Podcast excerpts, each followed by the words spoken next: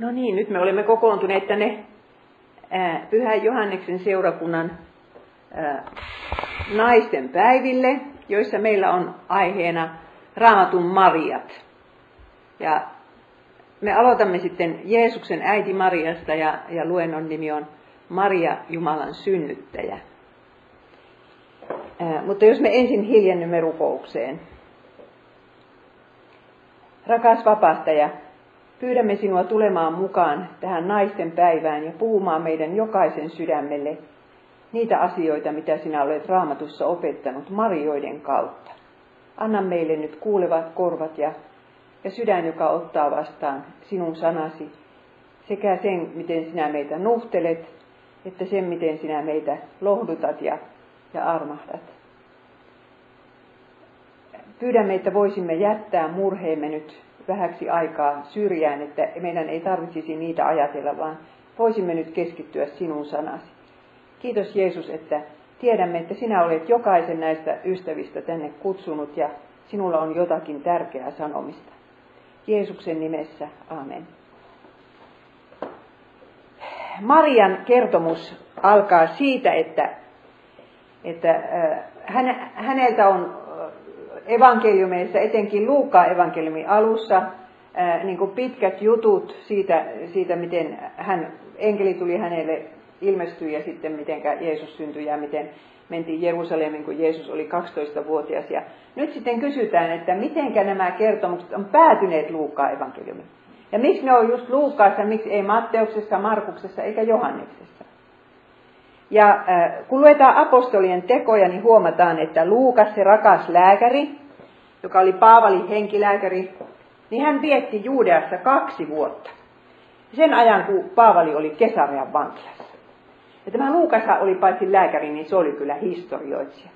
Että kun Luukaa evankeliumia ja apostolien tekoja tutkii, niin sieltä ei löydy semmoisia virheitä, että hän osasi maantiedon ja hän osasi kaikkien niiden miesten tittelit, joita jotka hän siellä mainitsee, niitä roomalaisia virkamiehiä. Ja, ja hän, hän itse sanoi, että Lukas 1 ja 3, niin olen nyt minäkin ole otettuani alusta asti kaikesta tarkan selon päättänyt kirjoittaa yhtenäisen esityksen. Ja yleensä ajatellaan, että kun hän ne kaksi vuotta vuodet 57-59 jälkeen Kristuksen oli siellä Juudeassa, vaikka hän itse oli pakana, pakana kristitty, niin, niin sinä aikana hän tapasi Maria ja kyseli ne asiat. Ja Maria oli silloin 75, voi olla 80 jos hän, jos hän synnytti Jeesuksen jotain alle 20 niin vuoden, noin vuonna nolla, niin semmoinen ikä siitä tulee. Ja Maria aloitti kertomuksensa Luukkaalle kertomalla, että mistä tämä kaikki alkoi. Se alkoi siitä, että hän oli ihan tavallinen maalaistyttö Nasaretissa ja varmaan keittiössä töissä puuhailemassa, kun yhtäkkiä sinne ilmestyy enkeli. No raamattu enkelit eivät, niillä ei yleensä ole siipiä, paitsi Hesekielin kirjassa, että luultavasti se oli ihan tavallisen vieraan näköinen. Ja, ja sanoi, Luukas 1.28. Älä pelkää Maria, Jumala on suonut sinulle armonsa. Sinä tulet raskaaksi ja synnytät pojan, ja sinä annat hänelle nimen Jeesus. No tämmöinen ennustus, ää, Maria hämmästyy tietysti aivan hirveästi, mistä se tietää minun nimen ja mitä se on tullut tänne sanomaan. Nyt yhtäkkiä sanotaan, että hän synnyttää pojan. Ja, ja Mariahan oli oikeasti Davidin jälkeläinen, jos pitää paikkansa se, mitä Luther sanoi, että kun siellä on kaksi Jeesuksen sukupuuta. Matteuksessa on Davidin jälkeläiset Salomosta lähtien, joka oli se vanhin poika ja kuningas. Ja sitten Luukassa on Davidin jälkeläiset Naatanista, toisesta Davidin pojasta lähtien. Niin Luukas sanoi, että, ei kun, siis Luther sanoi, että tämä jälkimmäinen on sitten Marian sukupuu. Että siinä tapauksessa Jeesus olisi saanut kuninkaan asemansa Joosefin kautta, ja, ja ne Davidin geeninsä olisi saanut sitten Marian kautta, koska Joosefilta hän, hän ei mitään geenejä saanut. Ja miksi hän asuu Nasaretissa, vaikka suku asuu Betlehemissä? No siihen on semmoinen selitys, että yksi sukuhaara, kun ne palasivat sieltä Babylonian pakkosiirtolaisuudesta, niin asettuvatkin sinne Galilean Nasaretiin. No niin, sitten se Gabriel jatkaa ja sanoo näin, luku 1 ja 30. Hän on oleva suuri, siis Marian lapsi, on oleva suuri. Häntä kutsutaan korkeimman pojaksi ja Herra Jumala antaa hänelle hänen isänsä Daavidin valtaistuimen. Hän hallitsee Jaakobin sukua ikuisesti, hänen kuninkuudellaan ei ole loppua. Ja tämän, tämä oli ennustettu Daavidille. Daavidhan oli elänyt tuhat vuotta ennen Mariaa. Ja, ja sitten äh, profeetta Naatan oli sanonut hänelle, että, että sinä saat, saat pojan, josta tuli, joka on sinun poikasi ja minun poika. Jumala niin kuin sanoi, että se on, ilmoitti, että se on, se on molempien poika. Ja hän istuu valtaistumella iankaikkisesti. Ja ajatelkaa, mitä, miten kauhea sokki se oli juutalaisille, kun 600 ennen Kristusta viimeinen kuningas marssitettiin Babyloniaan. Ja no sieltä kyllä sitten palas hänen jälkeläisensä, mutta ei ollut, ole koskaan istunut sen jälkeen Israelin valtaistumella yhtään kuningasta. Ja, ja nyt sitten Gabriel sanoi, että tämä on, tämä Mari, Marian poika tulee olemaan se, just se kuningas, joka istuu Davidin valtaistumella iankaikkisesti. Hänen kuninkuudellaan ei ole loppua. No nämä asiat menee meillä toisesta korvasta sisään ja ulos, mutta ajatelkaa nyt sitä Mariaa, kun se odottaa tätä koko elämänsä. Milloin se tapahtuu, että Jeesus pääsee valtaistuimelle? Ja mikä hirveä tilanne, kun hän näkee sitten sen poikansa ristille.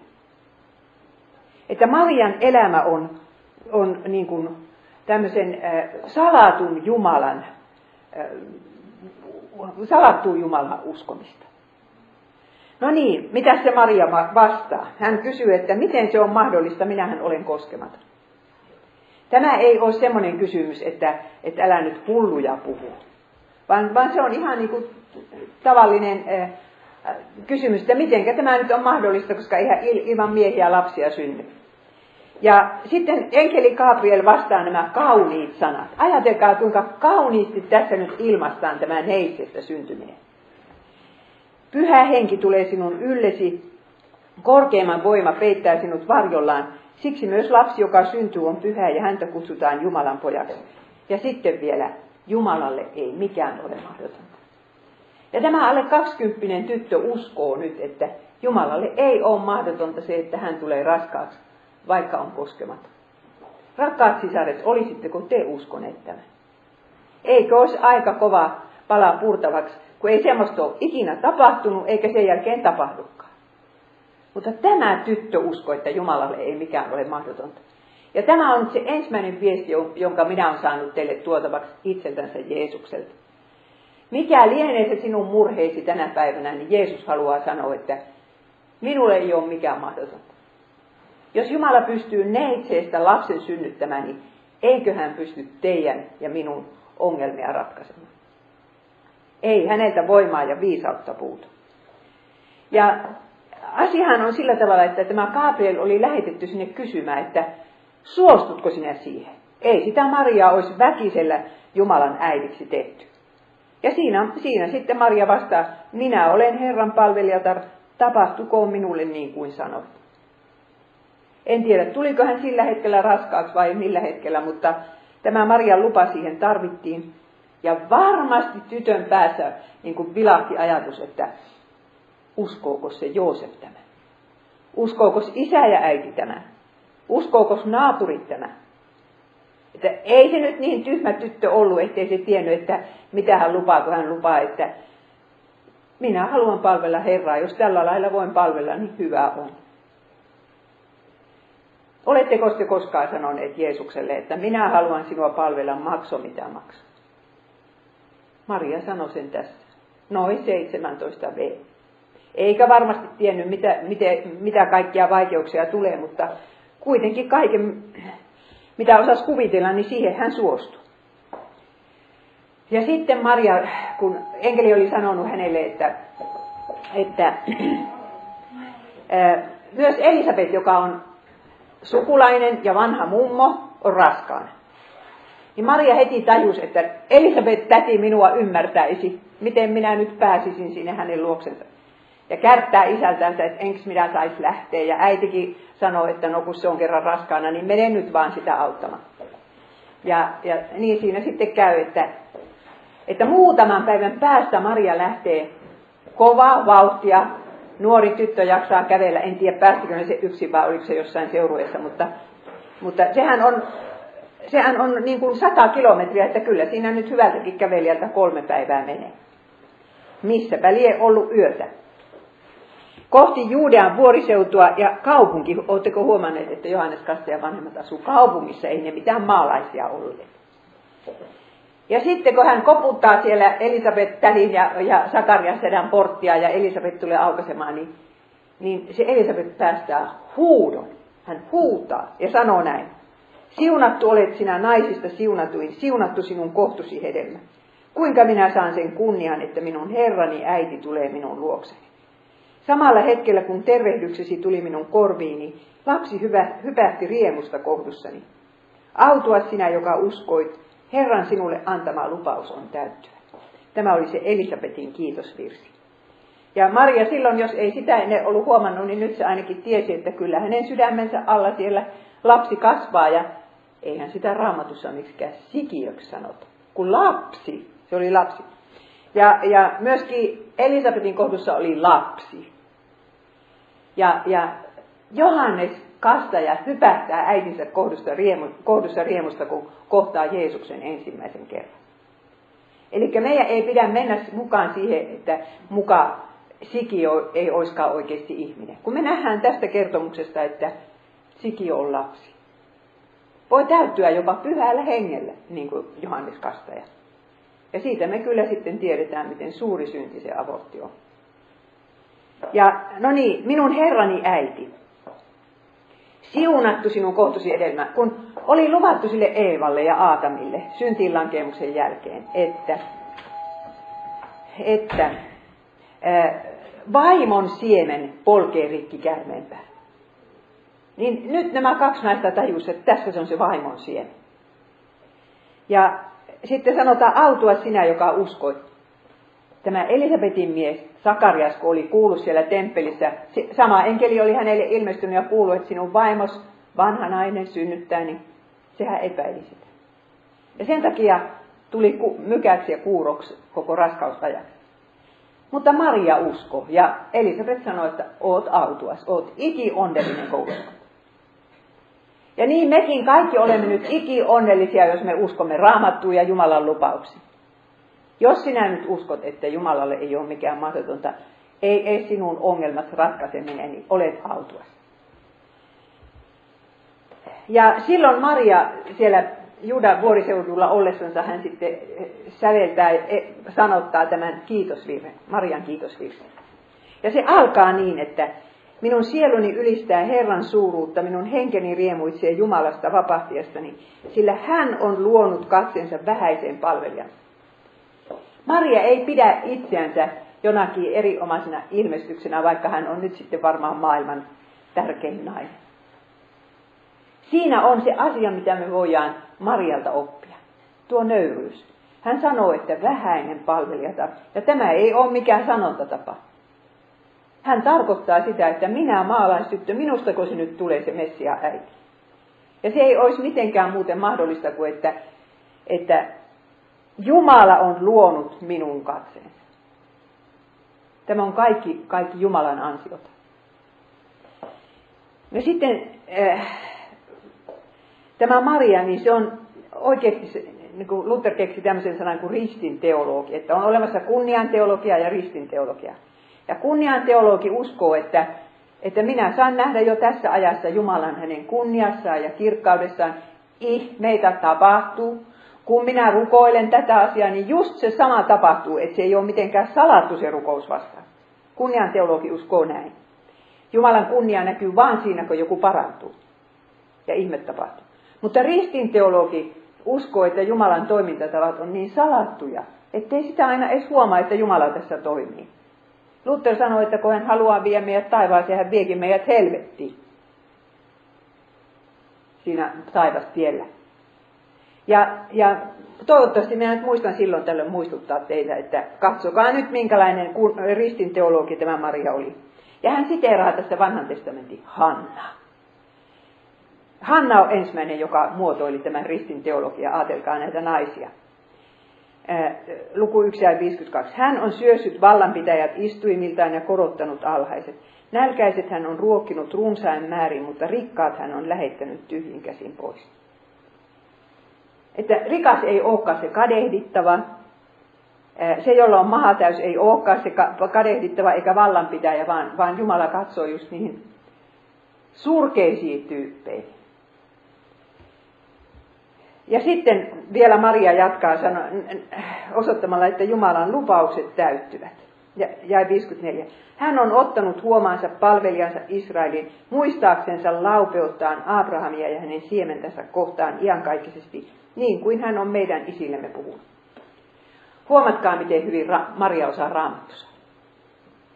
Tyttö on 17 V, siihen aikaan ei, ei tytöt käynyt edes koulua. Minä oletan, että se oppi siinä veljensä sivussa lukemaan ja, ja sitten e, synagogossa kuunteli ja, ja ehkä saa itsekin lukea kirjoituksia. Hän tiesi taas, täsmälleen, mitä Abrahamille oli luvattu.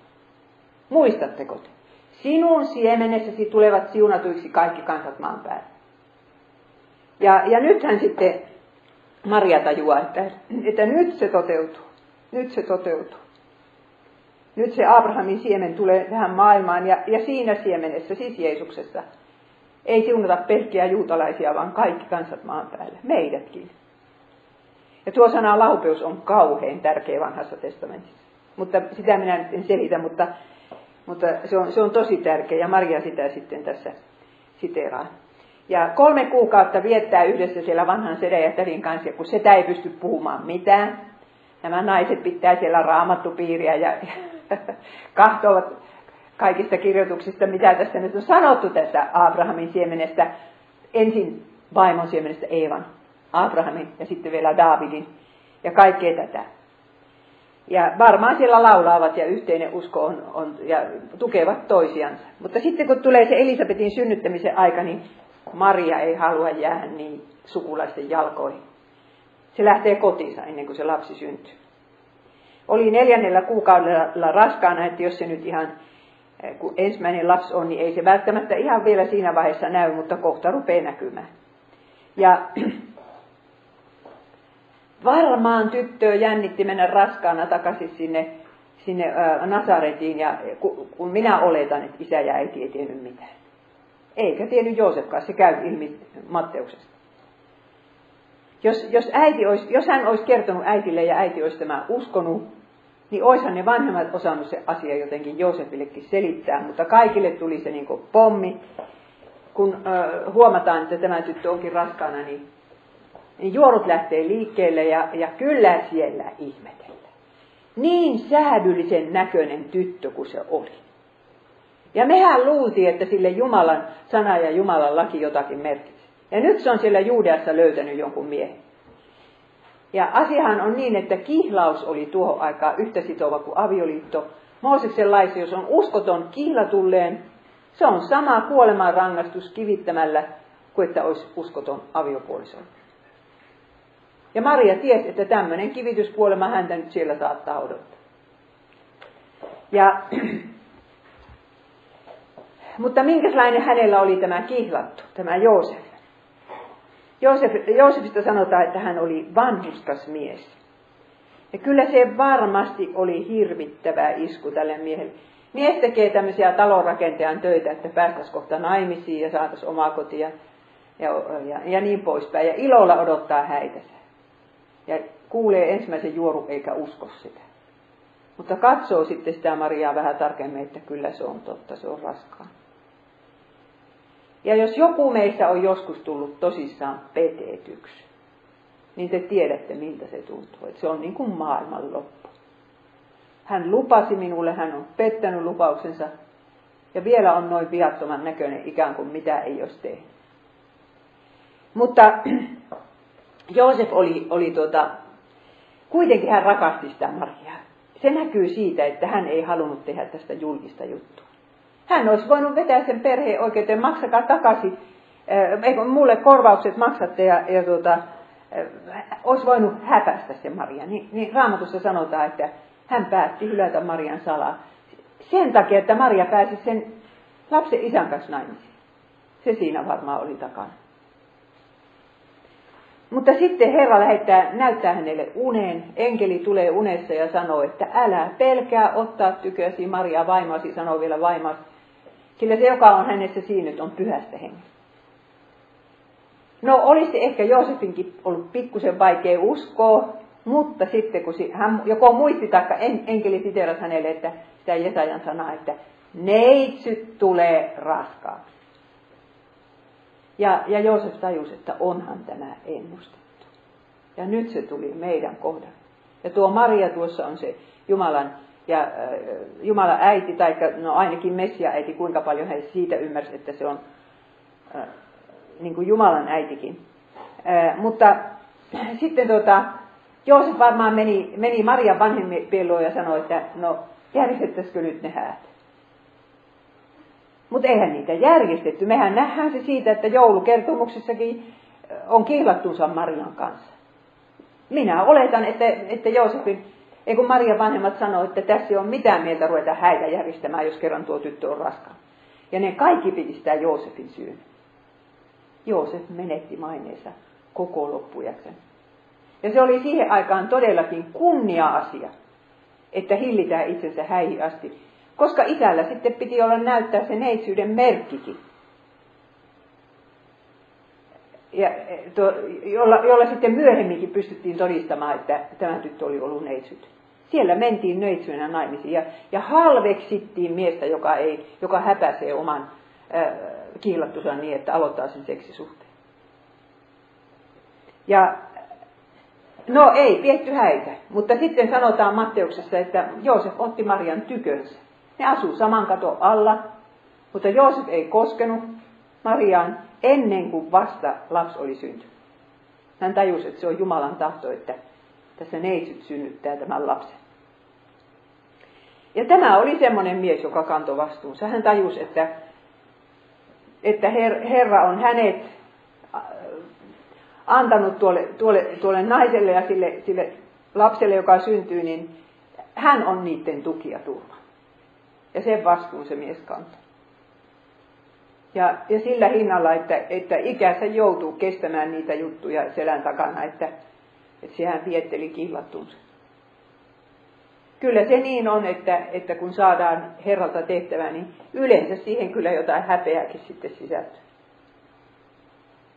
Nykyaikaa etenkin. Ja juuri siihen aikaan keisari Augustukselta kävi käsky, että koko valtakunnassa oli toimitettava verollepano. Oikeasti se ei ollut vielä verollepano, kun ilmoittauduttiin veroluetteloon. Augustinus teki eh, itselleen selväksi, että paljonko hänellä on alamaisia ja ketkä niistä pystyy veroja maksamaan. Kun katsotte tuota karttaa, niin huomaatte, että minkälainen oli Rooman valtakunta ympäri koko välimeren. Se oli iso valtakunta. Ja nyt sitten tultiin Betlehemiin, tuli sanomaan, ei kun Nasaretiin, niin roomalaiset sotilaat, joka perheestä on jonkun mentävä synnyin sijoille ja, ja ilmoittauttaa sinne veroluetteloon. Ja Joosef rupesi sanomaan, että minun on lähettävä. Ja Maria sanoi, että minä en uskalla jäädä tänne yksi. Kun synnytys tulee, niin auttaako minua siinä joku? Äiti on vihane, isä on vihane. Siis Maria vänkes mukaan, varmaan puoliväkisi. Ja, ja Joosef, jolla oli älliä päästä, kysyi, että mitä me tehdään, jos se lapsi syntyy ö, tien ojaan. Mutta siinä sitten kuitenkin lähdettiin. Luukas 2 ja 5. Hän lähti sinne yhdessä kiilattunsa Marian kanssa, joka odotti lasta. Sata kilometriä kuljetaan, ollaan täpötäysissä majapaikoissa yötä, ei varmaan ollut mukava matka. No, ei Aasista sanota mitään, mutta minä oletan, että Aasikin niillä kyllä oli, jossa oli ne tavarat, ja sitten Maria istui silloin, kun se ei jaksanut kävellä. Tämä on niin liikuttava kuva, kun Maria katsoo tuota lasta niin, niin ihanasti. Ja sitten se kuva, miltä Betlehemin ympäristö nykyään näyttää. Ja sitten tapahtui se, mitä, mitä oli pelätty, että kun ollaan vasta lähestymässä Betlehemiä, kiivetään mäkeä siellä, niin synnytyspoltot alkavat. Ja mitä tehdään, alkaa olla paniikki päällä ja koputetaan varmaan sukulaisten ovea. Siellä oli niitä kaukaisempia sukulaisia. Se, se sana, mikä on majatalo, meidän vanhassa käännöksessä, niin Luther keksi sen majatalon. Oikeasti se on vierashuone tai joku semmoinen. En minä tiedä, oliko siellä edes majatalo, mutta joka tapauksessa niin kuin ne koputti ihmisten oville, että ottakaa meidät nyt sisälle. Ja kuka ei ottanut, mutta oletan, että Maria puhalsi itku. Ja, ja silloin joku armahti sitä, että no onhan meillä tuo talli, menkää nyt sinne. Olisiko ollut talli, kun tallihan on hevosille navetta lampaille ja, ja lehmille.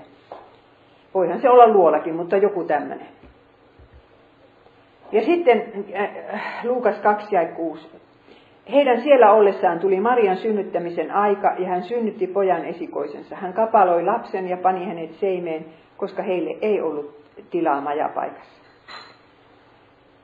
Siis oliko mitään valmisteluja tehty? Minä kun en ole lasta synnyttänyt, niin minä en tarkkaan tiedä, mitä siinä pitäisi olla, mutta kerkeskö ne saa jonkun kätilön siitä? Ja kun se oli kerran eläinten suoja, niin eihän siellä ollut edes lattia, eikä siellä ollut sänkyä. Jonnekin sinne, sinne se Maria sen lapsen sitten synnytti ja, ja Joosef toimi apuna ja kävi tietysti varmaan kuumaa vettä hakemassa sieltä talon puolelta. Ja sitten sanotaan, hän kapaloi lapsen. Mihin se kapaloi? Ottiko oman viittansa? Ja, ja seimeen. Minkä takia pistetään lapsi seimeen? Sen takia, että tajutaan, että ei se nyt tuossa lattialla voi nukkua, se on liian kylmä paikka. Niin Joosef ottaa eläinten estä seimeen ja yrittää katsoa, että siinä on puhtaat oljet ja siihen se nyt pistetään se vauva nukkumaan. Ja, ja Maria vääntää itkua, että tämmöisessä paikassa, kun sen lapsen piti ensimmäinen yönsä nukkua. Tuntuu varmaan siltä, että ei Jumala välitä. Ja sitten kun ne varmaan saattaa olla, että, että tuota, kerkisivät jo nukahtaakin, niin sitten yhtäkkiä rupeaa jotkut tyypit kolistelemaan siellä ovella ja, ja sieltä tuli, rymistelee paimenia sisälle ja ne huutaa toisilleensa, että hei, täällä se on se seini. Ja sitten, sitten kertovat Marjalle ja Joosefille, jotka luulee, että se on pelkkä sattuma, että me ei päästy edes kunnolliseen vierashuoneeseen eikä saatu tätä lasta sänkyyn nukkumaan. Niin ne tajuaa, että se seimi olikin merkki. Tämä olikin Jumalan suunnitelma. Ja tämä on nyt yksi asia, missä se Maria sai opetella sitä ristin teologiaa. Että kun Jumalan poika syntyy tähän maailmaan, niin, niin hän, hän ei saa edes sänkyä alles. Jumala on niin salattu Jumala. Ja muistakaa te, joista näyttää siltä, että, että Jumala ei kuule, hän ei vastaa. Tässä on rukoiltu niin ja niin monta vuotta. Muita hän kuulee, mutta ei hän meitä kuule. Kyllä hän kuulee. Ja siinä on suunnitelma takana. Ja se, siihen suunnitelmaan sisältyy joku tämmöinen surkea seini. Eh, ja eh, tietysti nämä paimenet oli innoissaan ja sanovat, että että eihän me nyt muuten olisi uskallettu tullakaan, mutta kun se merkki oli seimi. Ja kun ne sanoi, että, että minä ilmoitan teille ilosanoman suuren ilon koko kansalle. Tänään on teille Daavidin kaupungissa syntynyt vapahtaja, hän on Kristus Herra. Siis paimenille.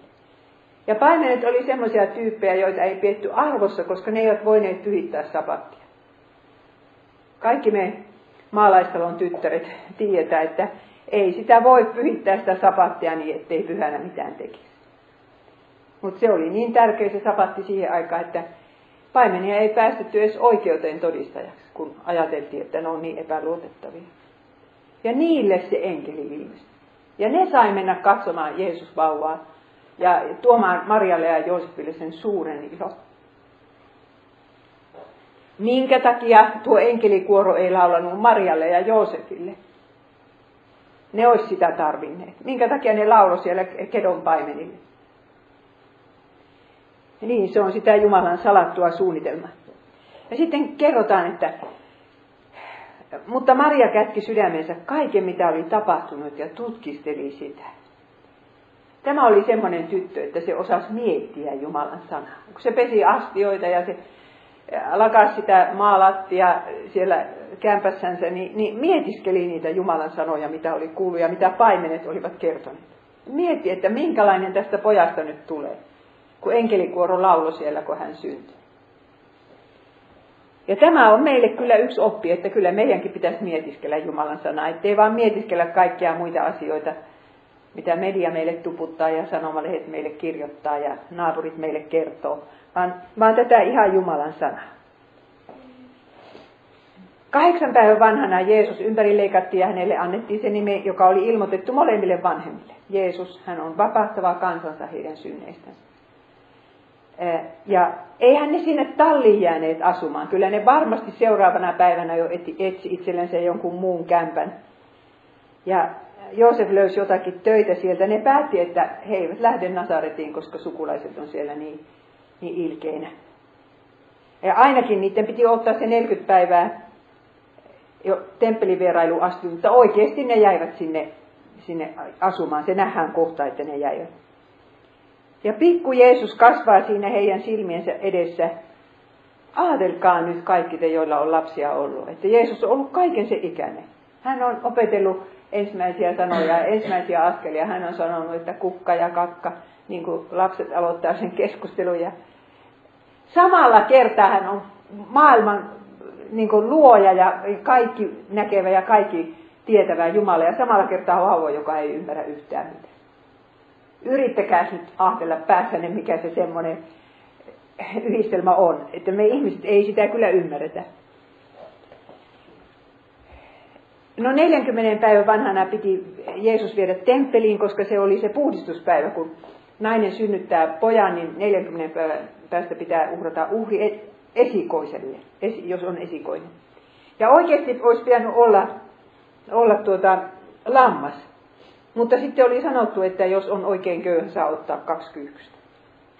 Ja kun ne sen kyyhkysäkin kanssa meni temppeliin, niin kaikki kyllä näki, että ei nämä rikkaita ole.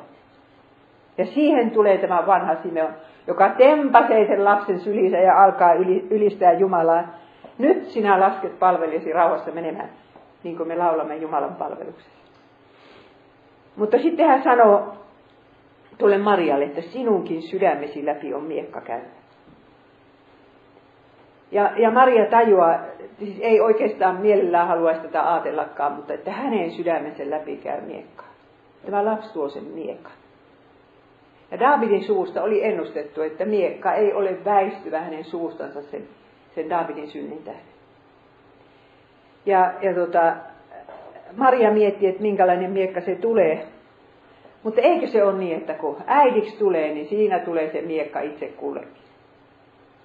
Selviääkö siitä äidin osasta ikinä niin, ettei miekka iskisi sydämen läpi? Koska ne äidin surut, ne lapsen surut on niitä äidin surut. Pienet lapset, pienet surut ja isot lapset, isot surut. Sitten kun Jeesus oli, oli jo toista vuotta vanha, niin, niin tulivat nämä Itämaan tietäjät. Ja asiahan on niin, että että tota, kun piirretään, että ne tuli mukaan Seimelle, niin ei ne kyllä Seimelle tullut tai sinne talliin. Koska äh, se tähti näkyy Jeesuksen syntyessä siellä jossain Persiassa asti ja sitten se ilmestyi uudestaan puolen vuoden päästä. Ja tuota, sitten kun Herodes rupeaa tappamaan niitä poikalapsia, niin, niin hän tappaa kaksivuotiaat sitä nuoremmat. Kun hän on tutkinut, minkä ikäinen se lapsi nyt ehkä on. Mikä tarkoittaa, että Jeesus oli yksi, yli yksivuotias. Yhtenä päivänä koputtaa niiden ovelle joku ja, ja kolme ulkomaalaista rikasta miestä astuu sisälle siihen heidän vaatimattomaan huoneeseensa ja heittäytyvät just yksivuotiaan lapsen eteen ja, ja ovat ihan, ihan ihastuksissa, että nyt se löytyy. Ja nämä on muuten myös ristin teologeja, nämä, nämä Itämaan tietäjät, kun ne uskoo, että tässä se on se juutalaisten kuningas. Tässä töllissä tuo köyhä pikkupoika, jolla ei ole mitään särjekehää päässä päin, antavat lahjoja heille ja, ja tota, lupaavat, että eivät mene Herodikselle ilmoittamaan, että täällä se asuu. Mutta että ajatelkaa, että Jeesuksen takia tulee verilöyly sinne Betlehemiin. Siellä tapetaan kaikki alle kaksivuotiaat pojat. No joku oli laskenut, että paljonko siellä ehkä silloin oli asukkaita, että et ei niitä poikia varmaan monta kymmentä kuollutkaan, mutta joka tapauksessa kuvitelkaa nyt. Ja Joosef näkee unen ennen kuin tämä tapahtuu, että, että ota heti äiti ja, ja, ja poika ja, ja pakene Egyptiin. Ja ne lähtee sinä yönä. Siinä ei edes naapurit pääse selville, minne ne lähtee. Eivät sano kellekään. Lähtevät Egyptiin. Ja niin Jeesuksesta tulee pakolainen jo, jo alle kaksivuotiaana. Että kun me noita pakolaisia katsotaan, niin pitää muistaa, että, että Jeesus oli myös pakolainen. Eilisessä Hesarissa oli ihan kauheita kuvia siitä, kun joku oli kuvannut noita, niitä pakolaislapsia, kuka missäkin nukkuu. Kadulla tai jossain. Että kyllä, kyllä on siis lasten äh, osa kova. Ää, mutta sitten tämä Matteus sitten siteraa Hosea ja sanoi, että että kävisi toteen, Egyptistä minä kutsuin poikani. Siis tällä lauseella hän osoittaa, että Jeesus aloittaa Israelin historian alusta. Niin kuin Israel on kutsuttu Egyptistä, nyt kutsutaan Jeesus, joka niin kuin Israelin sijaisena elää tämän koko elämän ja meidän kaikkien sijaisena. Ja jonkun aikaa asutaan Egyptissä, en tiedä kuinka kauan, mutta sitten Joosef taas näkee unen, että nyt ne on kuollut ne, jotka Jeesusta vainosivat ja että menkää vaan Nasaretiin ja hänelle annetaan nimeksi Nasaretilainen, joka on vähän niin kuin se Vesa. Ja miettikää nyt rakkaat sisaret, että minkälaista oli kasvattaa täydellistä lasta. Täydellistä lasta. Tähän on lapsi, hän leikkii ja, ja e, e, varmaankin on tämmöinen aktiivinen pieni poika, mutta syntiä ei tee. Ja sen lisäksi syntyy vielä neljä poikaa Marialle ja tytöt päälle. Että kyllä siitä Jeesuksesta varmaan aika kiireinen isoveli tulee, kun se hoitaa niitä pienempiä ja, ja opettelee samalla sitä talonrakentaja hommaa. Että kun tuolla kolmannessa maailmassa näkee niitä pikkulapsia, jotka tosiaankin neljä vuotias saattaa kantaa siinä pienempäänsä niin onhan se aika liikuttavan näköistä. Ja semmoista Jeesuksen lapsuus varmaan oli. Ja siinä hän opettelee isän työtä, että eihän sitä valmiiksi osannut, hänen piti opetella. Sitten tulee tämä kerta, kun Jeesus on 12-vuotiaana temppelissä. Sanotaan, että se tapahtui tapansa mukaan. Eli tapansa mukaan he menivät temppeliin. Joosef ja Maria menivät joka vuosi. Mutta nyt he ottivat Jeesuksen eka kertaa, kun oli se bar mitzva, eli se juutalaisten eh, konfirmaatiojuhla tulossa. Muistatte, miten poika häviää sinne eh, tulomatkalla, ei tiedä, minnekä se nyt joutuu. Ja siinä vaiheessa Marian usko loppuu kesken. Että hän, hän sitten sanoo, että, että etkö sinä tajunnut, mitenkään isäsi ja minä sinua etsittiin. Siis hän oli varmaan ihan kauhuissa, että nyt hän hävitti sen lapsen.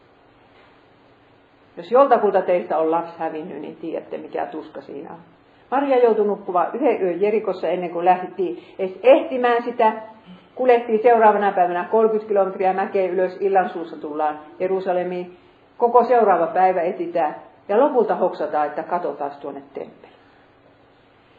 Ja siellä se heidän poikansa on, Luukas 2 ja 46. Jeesus istui opettajien keskellä, kuunteli heitä ja teki heille kysymyksiä. Kaikki, jotka kuulivat, mitä hän puhui, ihmettelivät hänen ymmärrystään, hänen antamia vastauksia. Voisitko antaa mulle paperinen eli tuolta Niin. Siis siellä on jo yksi päivä, ei, ei yksi päivä, kun kolme päivää se Jeesus siellä on ollut. Ja maan viisaimmat miehet on sitten kysellyt kaikkea ja tämä poika osaa vastata. Että, että tota, kyllä ne ihmettelivät ja varmaan kysyivät, että mitä koulua tämä poika on käynyt. Ja Maria ja Joosef sanovat, että Nasaretin synagoga koulua. Ei niin kuin kaikki muutkin siellä. Jeesus oli siis niin viisas poika. Ja sitten, kun äiti häntä nuhtelee, niin Jeesus sanoo, mitä te minua etsitte? Ettekö tienneet, että minun tulee olla isäni luona? Ja tässä se miekka nyt Marian sydämen, rupee, sydäntä rupeaa lävistämään, kun hän tajuaa, että tuolla pojalla on nyt oma elämä. Se sanoi, että isäni, ja ei tarkoitakaan Joosefia, kuin Jumala. Ja vanhassa testamentissa ei usein kutsuta Jumalaa isäksi, erittäin harvoin.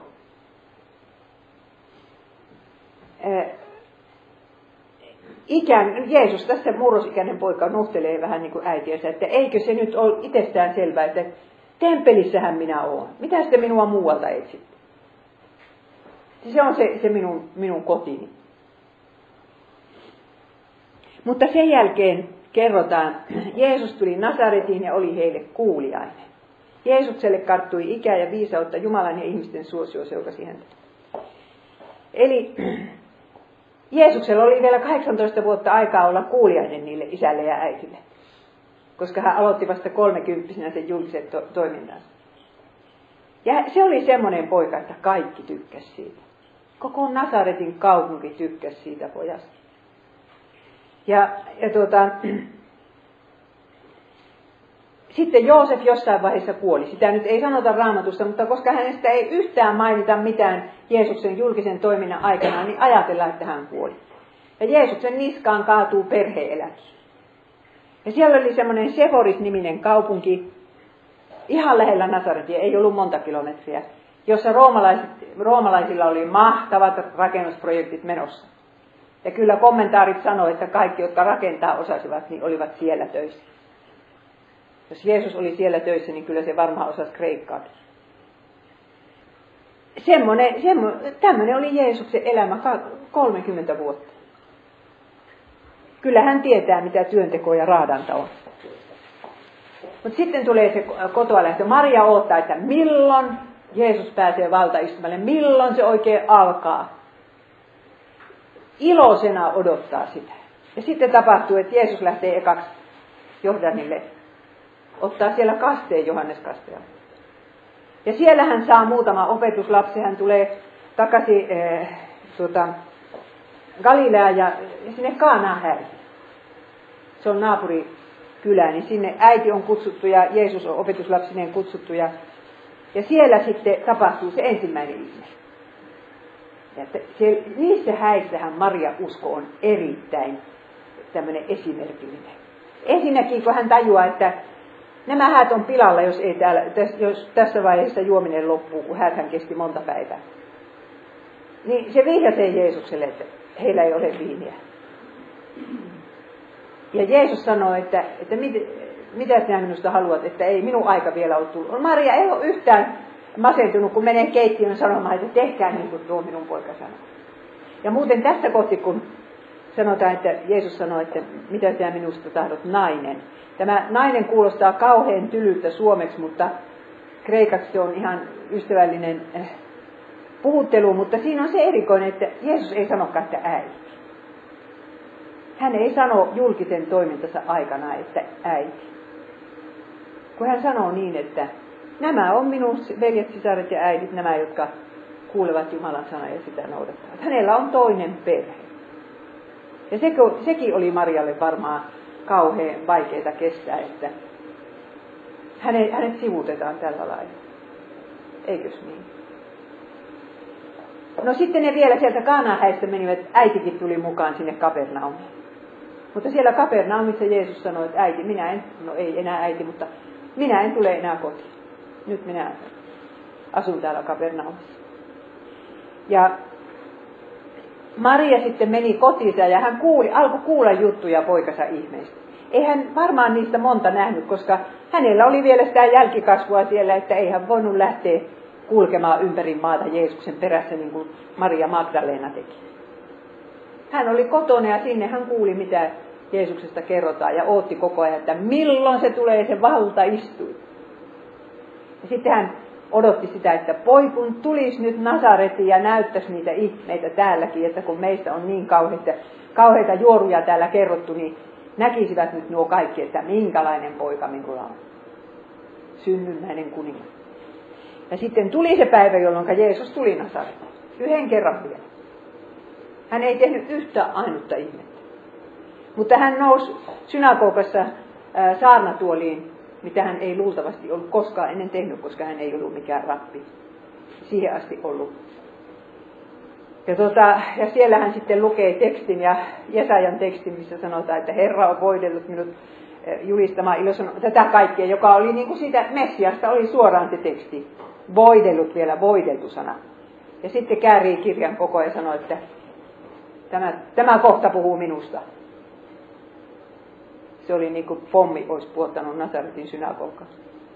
No jotkut siellä kyllä ihastuvatkin, mutta monet muut vihastuvat ja Ja, ja sitten siinä kävi niin, että meinasivat työntää Jeesuksen jyrkänteeltä alas.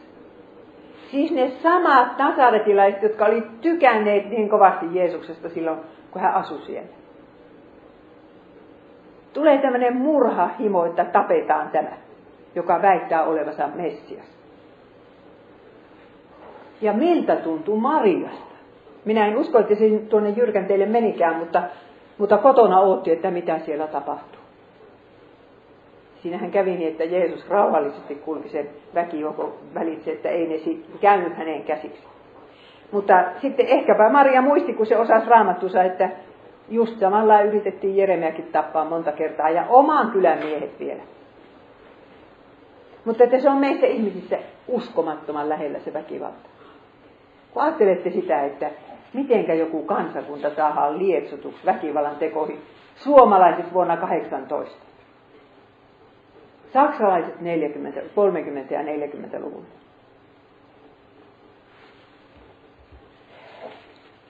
Ja sitten Maria seuraavaksi kuulee, että nyt ne syyttää Jeesusta yhteistyöstä paholaisen kanssa, että eihän se nyt näin pitänyt mennä. Ja Marialle tulee hätä, että nyt minä hain sen kotiin. Tästähän ei tule mitään. Ja Markus luku 3 ja 21. Kun Jeesuksen omaiset kuulivat kaikesta tästä, he lähtivät sinne siis Kapernaumin ottaakseen hänet huostaansa, sillä he luulivat, että hän oli poissa tolalta. Tämä poissa tolalta on kreikaksi. Se voi ymmärtää, että se on menettänyt mielenterveytensä. Se on hullu. Maria lähtee niihin neljän poikansa kanssa sinne hakemaan Jeesusta kotiin, kun tajuavat, että, että, että kohta käy huonosti. Ja muistatteko, miten siinä kävi? Talo on niin tupate täynnä, se nyt on varmaan se Pietari Anovin talo, että sinne ei sovi sisälle. Maria lähettää sanan, että äiti on täällä pihalla ja haluaa keskustella sinun kanssa. Ja Jeesus vastasi heille, kuka on äitini, ketkä ovat veljeni? Hän katsoi ihmisiin, joita istui joka puolella hänen ympärillään ja sanoi, tässä ovat minun äitini ja veljeni. Ja Maria, joka oli siinä vaiheessa viisikymppinen, joutui kävelemään sen saman 40 kilometriä, vai onko se nyt 30, takaisin Nasaretiin. Varmasti itki kulkiessaan, että ei tullut edes pihalle minua tervehtimään. Tämä oli se miekka. Se miekka, mikä käy läpi äidin sydämen, kun äiti näkee, että tuo tie johtaa tuhoon, mutta ei saa lasta pysäytettyä. Ja kuinka moni äiti sen on näin. Mutta Maria ei tässä tajua sitä, että se, että Jeesusta haukutaan, että se on pahoillisen kanssa yhteistyössä, niin, niin että jotenkin se vaan kuuluu siihen Jumalan suunnitelmaan. Mutta sitten tulee se Jeesuksen viimeinen viikko, joka alkaa niin loistavasti, että Jeesus ratsastaa Jerusalemia. Kaikki huutaa Daavidin poikaa Hoosianna. Ja Maria on mukana kulkuessa, koska se on menossa pääsiäisjuhlille ja ajattelee, että no nyt se tapahtuu. Siellä on onnellinen äiti. Eikä hän mitenkään voi sitä tajuta, että viien päivän päästä ne huutaa, että ristiinnaulittu.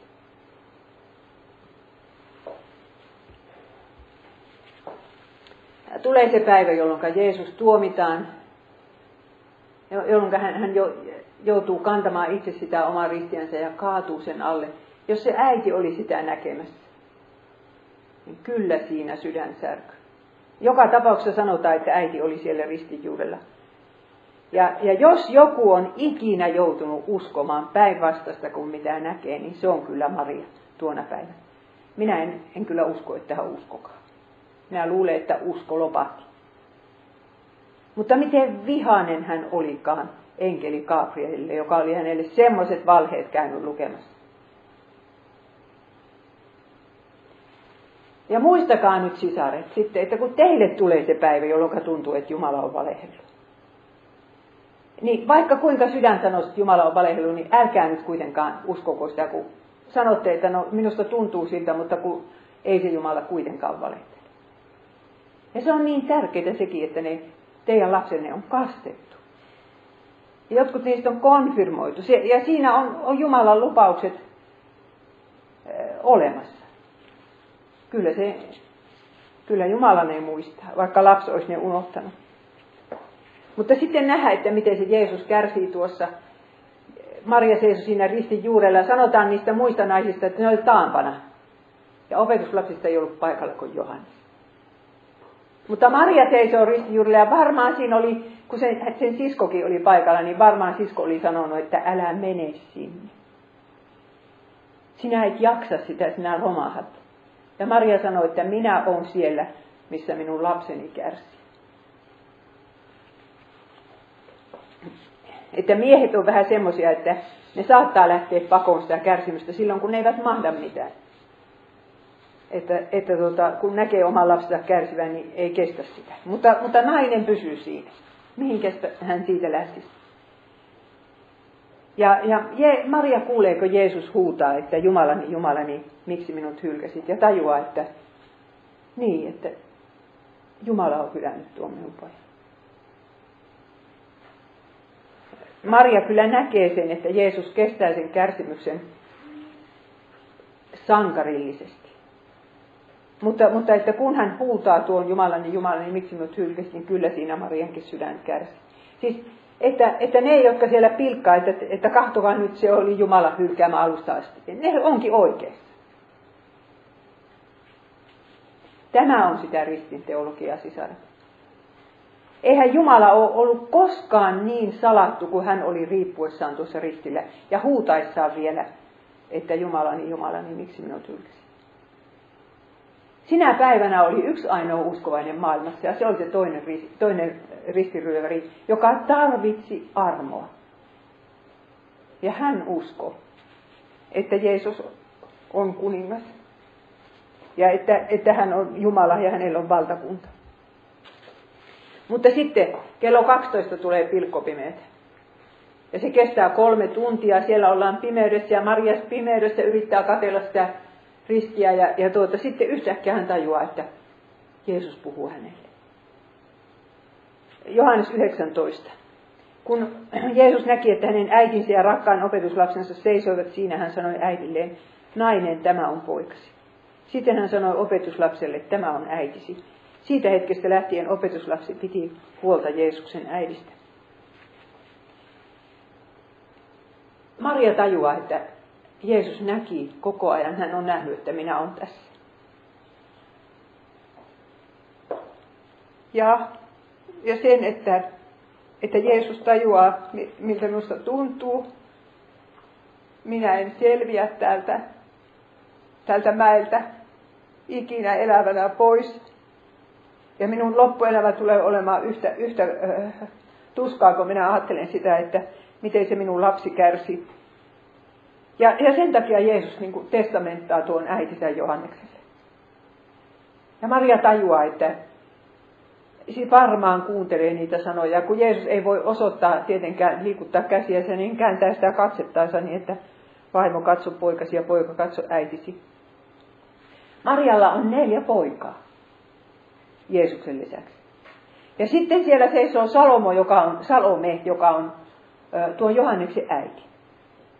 Siinä ristijuurella seisoo Salomekin. Mahdollisesti Maria ja Salome on sisarukset, en tiedä varmasti. Niin, niin tuota,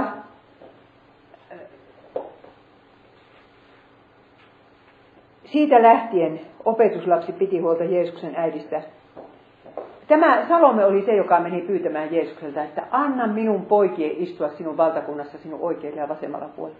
Hän oli niin äleä niistä pojista. Ja nyt hän menetti niistä toiset. Siitä tulikin Marian poika. Ja Johannes sitten piti huolen siitä, että Maria selvisi tuolta Kolkatalta sinne kortteeriin. Nehän olivat Jerusalemissa ja olivat galilealaisia, että jossain oli se kortteeri. Maria ei tullut enää Jeesuksen haudalle ei olisi varmasti jaksanut. Mutta Johannes vei sen pois. Ja, ja jotenkin se ainoa lohtu, mikä Marialla tässä oli, oli se, että Jeesus oli huomannut hänet ja puhunut hänelle ja ikään kuin pitänyt äidistä huolta loppuun asti. Hän oli, oli sitä neljättä käskyä noudattanut kunnioita isäsi ja äitisi. Että vaikka se oli välillä näyttänyt siltä, että ei se pidä minua äitinäkään, niin, niin kyllä Maria nyt tajusi, että, että hän rakasti minua loppuun asti. Ja siinähän sitä meillä on miettimistä, että ollaanko me täytetty se neljäs käsky, joka nykyaikana on niin vaikea täyttää. Kunnioita isäsi ja äitiäsi. Koska nykyään on totuttu siihen, että vanhemmille voi paukutella mitä tahansa päin on. Ja asetetaan ne sitten syytteeseen omista traumoistamme. Mutta tietääkö meidän vanhempamme, että me kunnioitamme heitä? No, en tiedä miten Marjalta meni se ilta ja seuraava päivä varmaan yhdessä tuska humussa, mutta että ei, ei oikein tiennyt missä hän onkaan, mutta sitten tulee se sunnuntai Ja Maria juoksee, siis Magdalena, juoksee sinne kortteeriin ennen kuin aurinkokaan noussut sano, ja huohottaa ja sanoo, että se hauta on auki ja ruumista ei ole siellä. Koska sieltä Johannes ja Pietari lähti liikkeelle katsomaan sitä hautaa, niin voidaan olettaa, että kyllä se Mariakin siellä oli. Ja minä luulen, että Maria usko heti. Se ei tarvinnut muita todisteita. Että kun hän ties, muisti sen neitsestä syntymiseen, niin kyllä hän uskoi, että, että Jeesus on noussut kuolleesta. Ja alkoi hänelle niin kuin valjeta, että se Gabrielin ennustus toteutuukin vähän toisella lailla kuin mitä hän oli luullut. Ja 40 päivän aikana Jeesus ilmestyy opetuslapsilleen, mutta veljelleen Jaakobille hän ilmestyy ihan erikseen. Hän oli yksi niistä Jeesuksen veljistä, jotka eivät uskoneet häneen. Ne neljä veljeä eivät uskoneet. Niille oli liian kova pala se, että nasaretilaiset hänet hylkäsivät ja, ja kaikki nämä jutut. Mutta nyt Jaakob tuli uskoon ja siitä tuli seurakunnan johtaja. Ja sitten silloin kun Jeesus ennen taivaaseen astumista ilmestyi 500 ihmiselle, niin varmasti Maria oli siellä. No, riippuu siitä, jaksoko hän kiivetä sinne vuodelle, mutta, mutta oletan, oletan, että hän oli siellä. Ja sitten viimeinen maininta Mariasta on apostolien tekojen ensimmäisessä luvussa ja kesä 14. Tässä vasta odotetaan pyhää henkeä. He pitivät kaikki yhtä ja rukoilivat lakkaamatta yhdessä joukkoonsa kuuluvien naisten sekä Jeesuksen äidin Marian ja Jeesuksen veljen kanssa. Odotetaan helluntaita.